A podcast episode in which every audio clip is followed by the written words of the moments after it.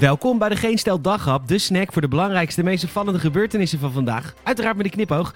Met vandaag, de verkiezingen zijn van start gegaan, AstraZeneca-prikken gestopt en homo zijn mag, maar niet voor het echi. Mijn naam is Peter Bouwman en dit is het nieuws van maandag 15 maart.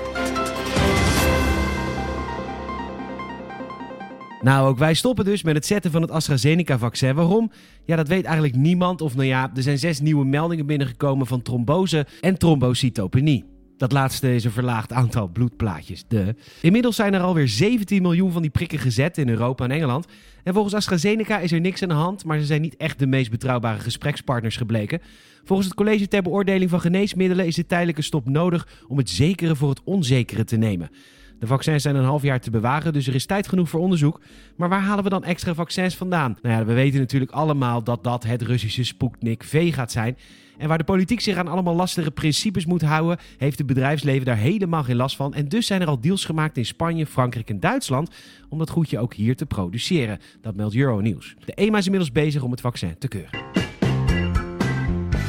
Vandaag heeft het Vaticaan naar buiten gebracht dat het toch echt nog steeds niet de bedoeling is om een zegening te geven aan relaties van hetzelfde geslacht.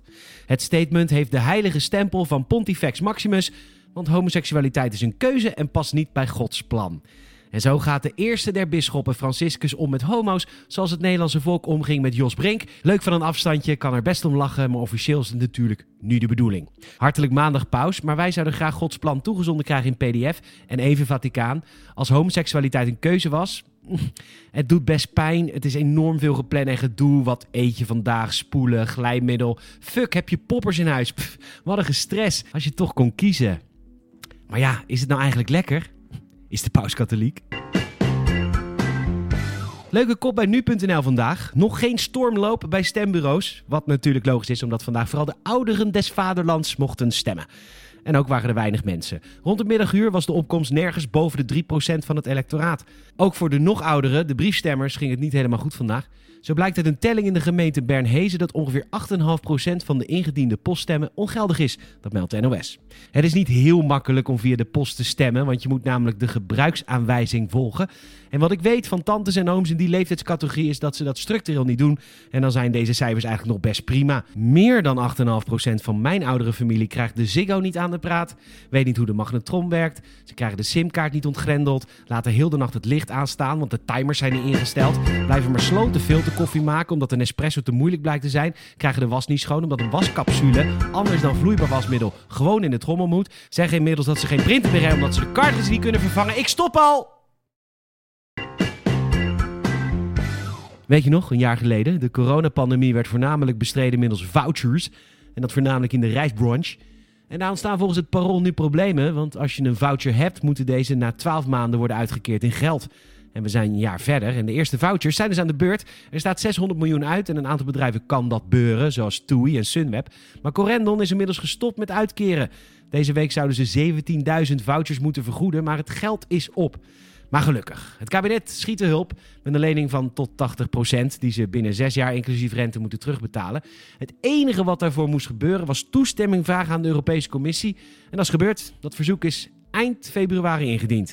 Net als met de vaccinatiestrategie iets wat aan de late kant, want de EU heeft zes weken om het te behandelen. En ik weet niet zo goed wat ik hiervan moet zeggen verder. Bericht, bericht zegt genoeg. Ik, ja. Ja. En tot slotte op verzoek. Ten zuiden van de Noordzee, ten noorden van het Wat, waar het schuift door afkalving, maar stevast staat in zijn principes. Begrensd aan de eilander Balg, met woeste natuur vol helmgras, naaldbossen en zandverstuivingen.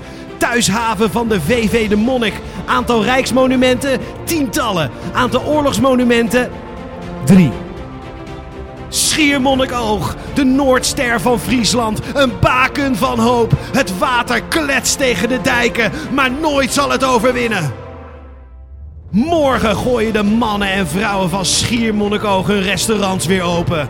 Tafels gedekt, terrassen in de lak, horeca zoals de horeca bedoeld is. Tot hier en niet verder.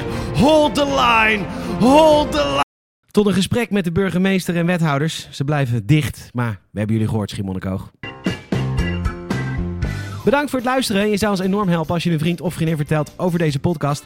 En ook een Apple Podcast review zouden we enorm waarderen. Maak er een mooie dinsdag van en tot morgen.